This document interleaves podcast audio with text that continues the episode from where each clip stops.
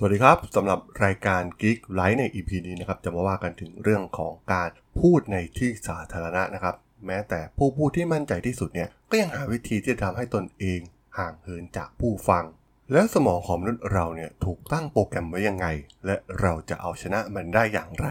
ในเรื่องการพูดในที่สาธารณะไปรับฟังกันได้เลยครับผม You are listening to Geek Forever podcast.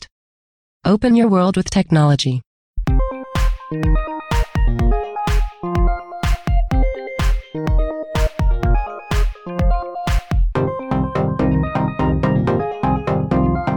This is Geek Life. Better life for more happiness and success. สวัสดีครับ ผมดนทราดนจากดนบล็อกนะครับ และนี่คือรายการ Geek Life นะครับ รายการที่จะนำเสนอวิธีการพัฒนาตนเอง เพื่อเปลี่ยนแปลงชีวิตของคุณ และมุมมองที่คุณมีต่อตัวเองให้ดียิ่งขึ้นนะครับสำหรับใน EP นี้นะครับ มาว่ากันถึงเรื่องราวของการพูดต่อหน้าฝูงชน หรือพูดในที่สาธารณะนะครับ หลาย ๆ คนน่าจะประสบปัญหานี้กัน เป็นบทความหนึ่งที่น่าสนใจนะครับ จาก Harvard Business Review นะครับ ที่กล่าวถึงเรื่องราวการพูดในที่สาธารณะ หรือพูดต่อหน้าคนเยอะๆนะครับ ต้องบอกว่าแม้แต่ผู้พูดที่มีความมั่นใจนะครับ ผู้นำระดับสูงต่างๆเนี่ยก็ต้องหาวิธีนะครับในการจัดการเรื่องนี้ เพราะว่ามันเป็นเรื่องของสมองของเรานะครับที่มีการตั้งโปรแกรมไว้ หลายคนเนี่ยต้องต่อสู้กับความวิตกกังวลในการพูดในที่สาธารณะ เรามักจะเจอปัญหาคล้ายๆกันนะครับไม่ว่าจะเป็นเรื่องของสายตาที่มองเข้ามา แล้วก็การที่เราเนี่ยไม่อยากให้อยู่ในความสนใจจากคนส่วนใหญ่นะครับ ที่กำลังจ้องมาที่เรา แน่นอนนะครับว่าส่วนใหญ่เกือบทุกคนเนี่ยในครั้งแรกเนี่ยจะใช้วิธีการง่าย ๆ ก็คือการเลี่ยงสบตากับผู้ฟังนะครับแม้ว่าการเลี่ยงสบตากับผู้ฟังโดยตรงเนี่ยดูเหมือนจะเป็นกลยุทธ์ที่มีประสิทธิภาพนะครับในการรับมือกับความประมาทหรือความวิตกกังวลในการพูด แต่จริงๆแล้วเนี่ยมีข้อมูลที่น่าสนใจนะครับว่ามันทำให้เราเนี่ยรู้สึกประมาทมากขึ้นไปอีกซึ่งเพื่อการทำความเข้าใจในเรื่องนี้นะครับ ทาง Harvard Business Review เนี่ยได้ย้อนกลับไป ก่อนประวัติศาสตร์ของมนุษย์นะครับ เมื่อมนุษย์เราเนี่ยมีการรับรู้ว่าดวงตาที่ต้องมองเรา มันเหมือนเป็นภัยคุกคามต่อการดำรงอยู่ดวงตาเหล่านั้นเนี่ยส่วนใหญ่จะเป็นนักล่านะครับ แน่นอนว่าในยุคก่อนเนี่ยผู้คนต่างกลัวการถูกกินทั้งเป็น และเพื่อตอบสนองต่อสิ่งนั้นนะครับ ในยุคก่อนประสาทต่อมทอนซิลนะครับ ซึ่งเป็นส่วนหนึ่งของการทำงานของระบบสมองของเรานะครับ ที่มันจะช่วยให้เราเนี่ยตอบสนองต่ออันตราย และมันจะถูก กระตุ้นอย่างรุนแรงนะครับมันทำให้เราเกิดความเครียด และความวิตกกังวลอย่างรุนแรง แน่นอนนะครับว่าสิ่งเหล่านี้นี่เอง มันเกี่ยวข้องโดยตรงกับการพูดในที่สาธารณะ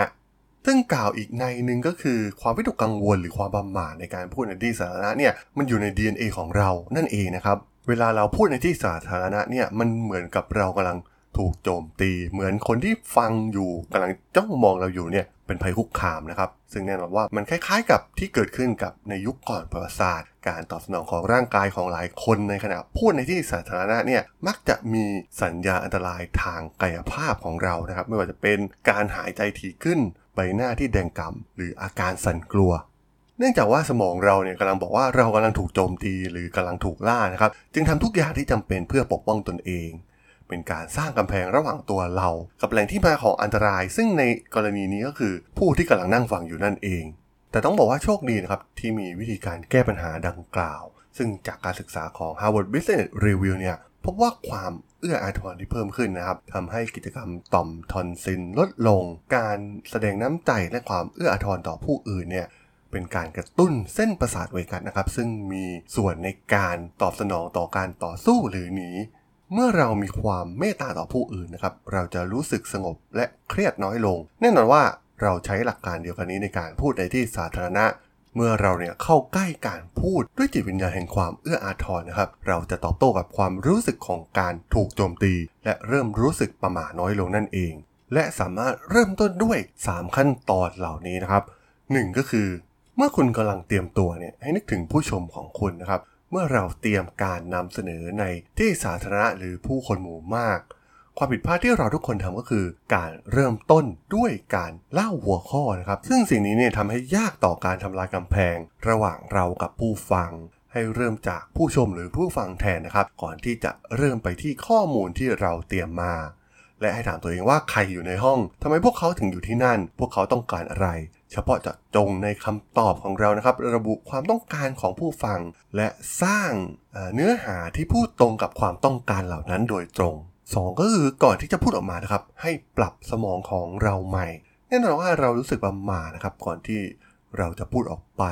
นี่นี่คือช่วงเวลาที่สมองของเราเนี่ยกำลังบอกเราว่าทุกคนที่ฟังอยู่เนี่ยกำลังตัดสินเรา แล้วก็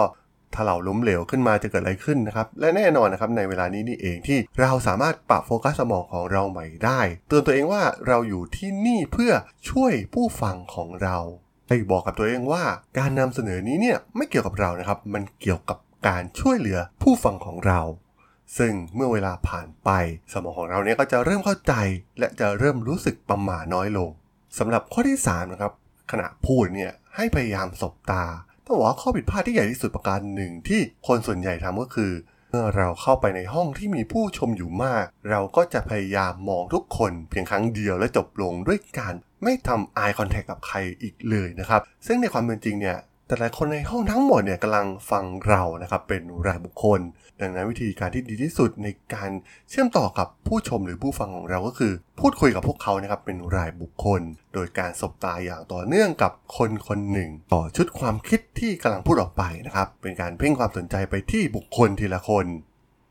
ซึ่งทำให้แต่ละคนในห้องเนี่ยรู้สึกเหมือนกำลังพูดคุยกับพวกเขาเพียงคนเดียว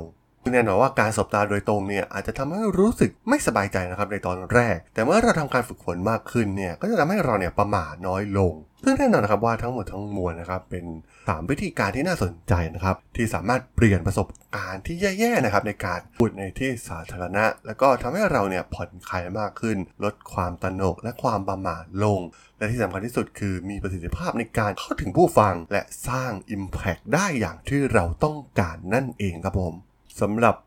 เรื่องราวของการพูดในที่สาธารณะใน EP นี้เนี่ยผมก็ต้องขอจบไว้เพียงเท่านี้ก่อนนะครับสำหรับเพื่อนๆที่สนใจเรื่องราวการพัฒนาตนเองนะครับสามารถติดตามกันได้นะครับ ทางรายการ Geek Life นะครับ ในช่อง Geek Forever Podcast ตอนนี้ก็มีอยู่ในแพลตฟอร์มหลักทั้ง Podbean Apple Podcast Google Podcast Spotify YouTube แล้วก็จะมีครับโหลดลงแพลตฟอร์ม Blockdit ในทุกๆตอนอยู่แล้วด้วยนะครับ ถ้าอย่างไรก็ฝากกด Follow ฝากกด Subscribe กันด้วยนะครับ แล้วก็ยังมีช่องทางหนึ่งในส่วนของ Line แอดที่ at ธราดล